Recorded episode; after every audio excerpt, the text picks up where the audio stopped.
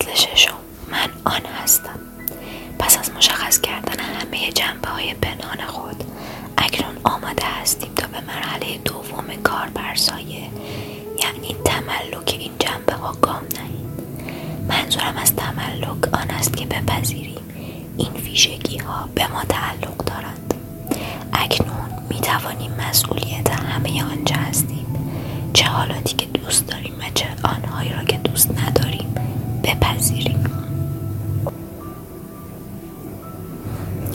در این مرحله لازم نیست تمامی جنبه‌هایمان را دوست بداریم. همین که حاضریم وجود آنها را نزد خود و دیگران اعتراف کنیم کافی است.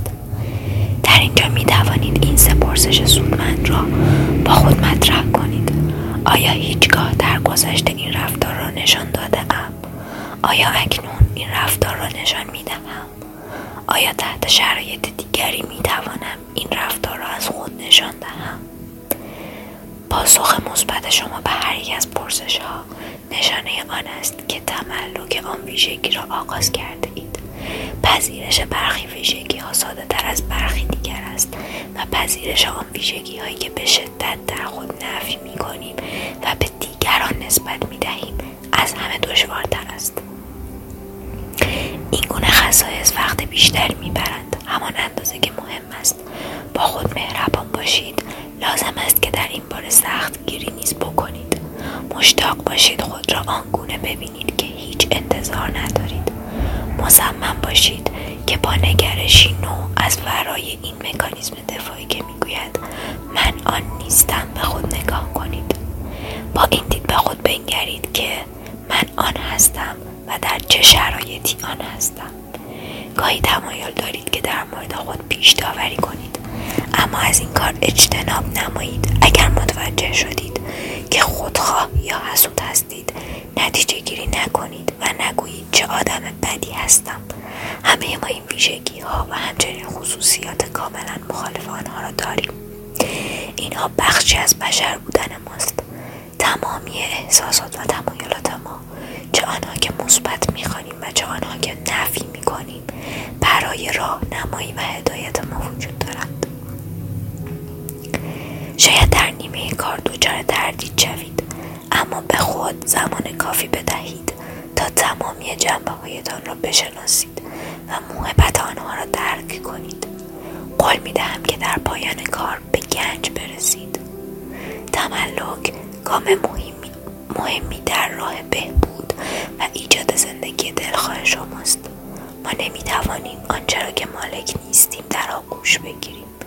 اگر میخواهید توان کامل خود را به دست آورید، باید آن ویژگی هایتان را که ترد و پنهان کرده یا به دیگران نسبت داده اید باز پس بگیرید.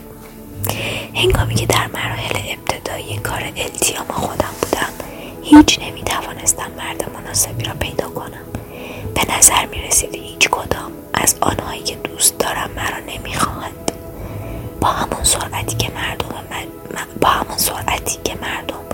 مجله ورق میزنند، با مردان گوناگون آشنا می شدم، چون با بسیاری از جنبه های زیبای خودم قطع رابطه کرده بودم. نمیدانستم چه کسی هستم و در نتیجه مجذوب مردانی می شدم که برایم مناسب نبودند. تنها مردی که واقعا دوست داشتم به من گفت نمیتواند کنارم بماند، زیرا میداند که روزی به واقعیت وجودم پی برده او را ترک خواهم کرد. دوستانم به من میگفتند مردانی را انتخاب میکنم که برایم مناسب نیستند، اما من هنوز باور داشتم که خانه دو اتاقی کوچکی هستم که نیاز به مرمت دارد.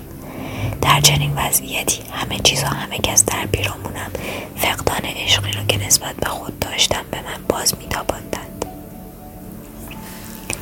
پس از آنکه جنبه‌های دیگر خودم را از قبیل ترس، مخفی کاری و خودنمایی پذیرفتم، دیگر لازم نبود افرادی را به خودم جلب کنم که ترسو، پنهانکار و خودنما بودند. برایم ساده تر شد که مردانی را جلب کنم که می توانستند جنبه های مثبت مرا منعکس کنند.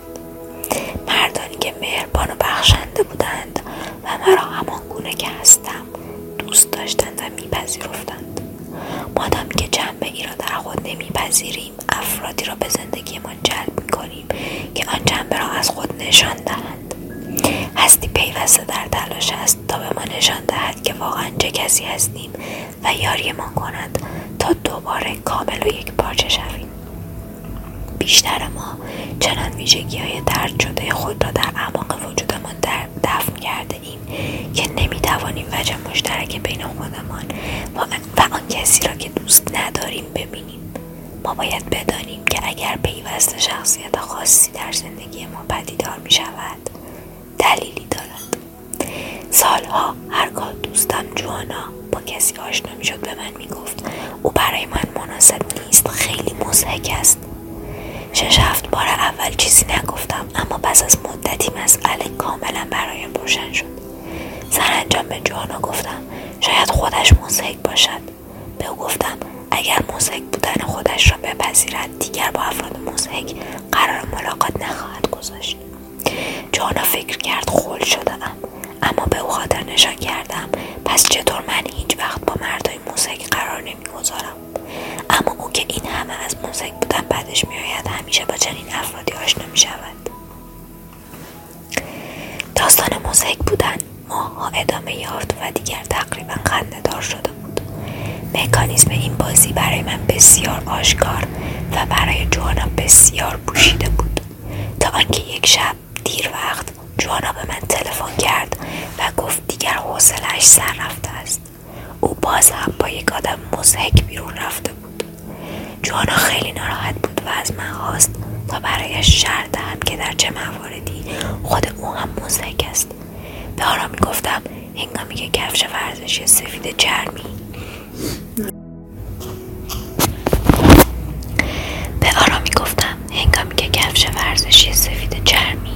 و جوراب صورتی کوتاه میپوشد به نظر بعضی‌ها مضحک میآید. او خنده‌ای کرد و از من خواست تا تضمین کنم که اگر وی مضحک بودن خودش را پیدا کند دیگر مجبور نیست با این گونه افراد بیرون برود. از او خواستم تا فهرستی از تمامی مواردی که در زندگی مضحک بوده تهیه کند. روز بعد جوانا تلفن کرد و فهرستی طولانی از همه مواردی که صحبت یا رفتاری مضحک داشت برایم خواند. جوانا که نمیخواست مضحک باشد ظاهری شیک و بی‌اعتنا برای خود ساخته بود. او بیش از 20 سال بود که به این شیوه زندگی میکرد، اما هنگامی که خودش را مورد بررسی دقیق قرار داد متوجه شد که هر از گاهی مضحک بودنش گل میکند. جوانا کشف کرد که در مواردی او هم در زندگی مضحک بوده است و توانست به آن موارد بخندد و متوجه شد که مضحک بودن چندان هم بد نیست. باور کنید از 2 سال پیش که او این جنبه خود را پذیرفته حتی با یک آدم مضحک هم بیرون نرفته است. هنگامی که جوانا دقت کرد تا ببیند این ویژگی چه ارمغانی برایش داشته است متوجه شد که چون نمیخواست مضحک باشد در اجتماع برای خود شخصیتی خونسرد، شیک و با وقار ساخته بود. مضحک بودن جوانا و واکنشی که نسبت به این ویژگی خود داشت موجب شده بود تا او دارای سلیقه‌ای عالی و منظم فرد شود. راه‌های گوناگونی برای تملق ویژگی‌هایتان وجود دارد. برای شروع می توانید بر حالتی که موجب آزار شما می شود تمرکز کنید. پیش از این فهرستی از خصوصیات افرادی که دوست نداشتید تهیه کنید. اکنون یکایک آن ویژگی‌ها را بررسی کنید. هرچه سرسختی نشان دهید به هر حال باز هم باید یکایک این جنبه ها را مالک شوید تا به نتیجه دلخواه برسید. لحظه ای را در زندگی به یاد آورید که این رفتار را از خود نشان داده اید و یا آنکه به گمان فرد دیگری چنین کاری کرده اید. یکایک ویژگی ها را در بر بگیرید، درست مانند آنکه کتی را بر تن خود امتحان می کنید. ببینید چه احساسی به شما می دهد و چه باید بکنید تا مناسب شما شود. تجسم کنید اگر کسی که دوستش دارید شما را با آن ویژگی بنامد چه واکنشی نشان خواهید داد.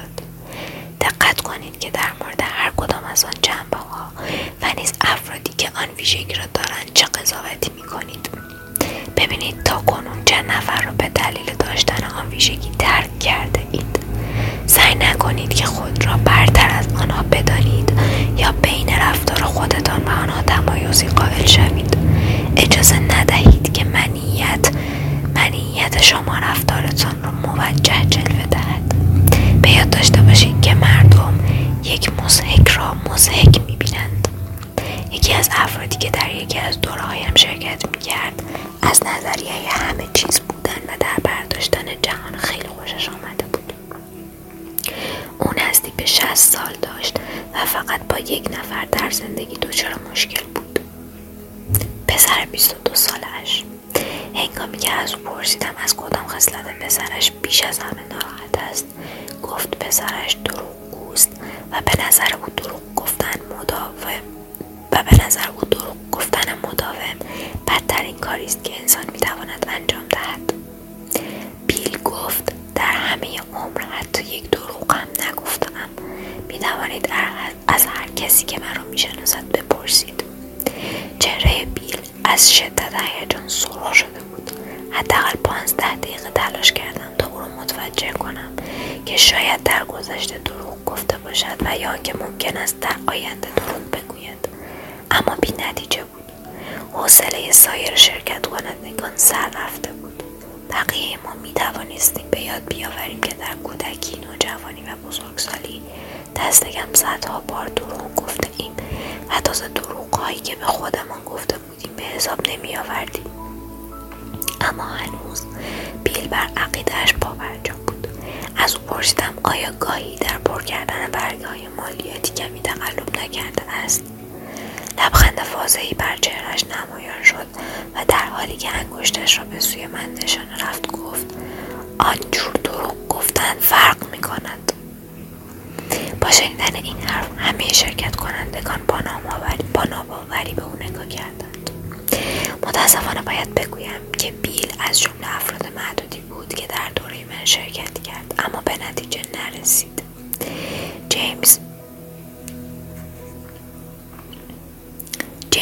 بالدوین، تحلیلگر فلسفه یونگ، میگوید شخص فقط میتواند آن جنبه‌هایی را در دیگران بپذیرد که در خود میپذیرد. بیل آنقدر پسرش را برای دروغ گفتن سرزنش میکرد و چنان در عقیده‌اش درباره افراد دروغگو راسخ بود که میل نداشت این جنبه خود را ببیند. فقط این برایش مهم بود که حق به جانب او باشد. اگر بیل میتوانست جنبه دروغگوی خود را بپذیرد، آنگاه میتوانست تحت تاثیر رفتار فرزندش قرار نگیرد و به اصطلاح با او اتصالی نکند. برای پذیرش آن حالت از خود که بیشتر درد کرده اید، به آن بی‌اعتنا بوده اید، از آن بدتان می آمده و یا به دیگران نسبت داده اید، باید رحم و عطوفت و درک داشته باشید. باید دارای حس همدردی و همدلی باشید تا بتوانید بپذیرید که انسان هستید و تمام جنبه‌های بشریت را چه خوب چه بد در خود دارید. هنگامی که دلتان را به روی خودتان بگشایید، متوجه خواهید شد که با همه چیز و همه کس همدرد و همدل هستید. سال گذشته مردی به نام هنک در یکی از دوره‌هایم شرکت کرد. مشکل عمده او به دوست دخترش مربوط می شد که همواره وقت نشناس بود. او در این رابطه موارد ناراحت کننده بسیاری را در جمع مطرح کرد. گفتم شاید دلیل ناراحتی او این باشد که دوست دخترش یکی از ویژگی های وی را منعکس می کند. اما هنگ گفت امکان ندارد. البته برای تمامی شرکت کنندگان در جلسه آشکار بود که هنگ نمی تواند این جنبه دوستش را در خود بپذیرد. هنگامی که هنگ شرح میداد که چطور آن روز دوستش او را منتظر گذاشته، هنوز میشد آزردگی و رنجش را در چهرهش دید. احساس او آشکار بود اما هنوز در ابتدای دوره بودیم و نمیخواستم به هنگ فشار بیاورم. فقط به او گفتم آنچه نمیتوانی باشی نمیگذارد که باشی. هنگ میدید که برایش دشوار است دیر آمدن دوستش را بپذیرد و از این رو احساساتش دریه دار شده یا به عبارتی اتصال کرده بود. هنگام که از او پرسیدم آیا خود او هیچگاه وقت نشناس بوده است، گفت البته که نه. ما به کارمان ادامه دادیم و به تمرین‌های گوناگون پرداختیم، اما 24 ساعت بعد می توانستم ببینم که هنگ هنوز با خودش سرکله می زند. شب دوم بعد از آن که گروه پس از طرف شام به اتاق بازگشتند، متوجه شدیم که یک صندلی خالی است. از همه خواسته بودم که پس از پایان فرصت تنفس بیدرنگ بازگردند تا از اتلاف وقت جلوگیری شود. در جستجو بودیم چه کسی نیامده که یک نفر گفت هنگ نیامده است. چند دقیقه صبر کردیم اما از هنگ خبری نشد و تصمیم گرفتیم که جلسه را شروع کنیم. در همان هنگام خانمی در ردیف جلو به من نگاه کرد و گفت نمیدونم متوجه شده اید یا نه، اما هنگ همیشه پیش از همه تنفس‌ها دیر آمده است.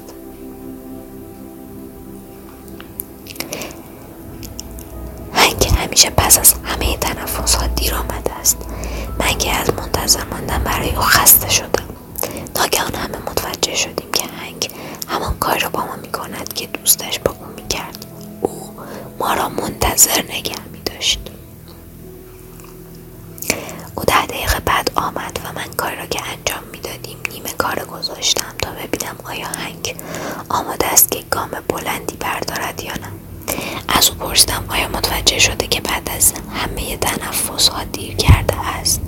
او نگاهی به من کرد و گفت فقط چند دقیقه دیر کردم، مگه چه خبر شده؟ همه حاضرین حیرت کرده بودند. پاسخ دادم هنگ تو تنها فرد این اتاق هستی که بدون استثنا از هر 5 تنفس دیر برگشته ای. بعضی از این که مجبوریم وقت و انرژی صرف کنیم تا ببینیم چه کسی دیر کرده است و بعد هم چند دقیقه منتظر آمدنت شده ایم.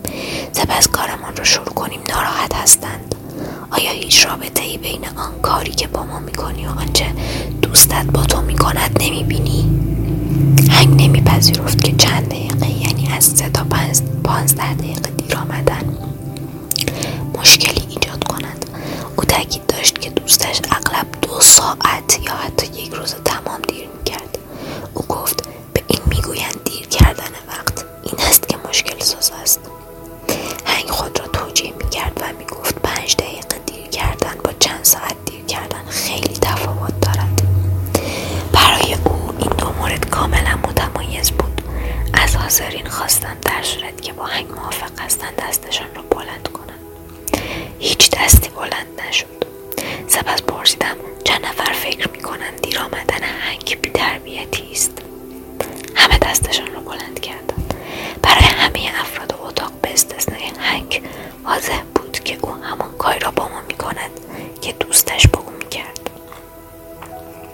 وقت نشناسی است و مضحک بودن است، اما منیت برای آنکه خود را حفظ کند میان آنها تمایز قائل می شود. کسی بلند شد و به هنگ گفت که آنها هر کاری می کنند تا سر وقت در جلسه حاضر باشند و انتظار دارند که دیگران هم همین رفتار را داشته باشند. من نیز اضافه کردم اگر در زندگی من کسی پیوسته دیر بیاید و سعی نکند این عادت را از خودش دور کند دیگر با او قراری نمیگذارم.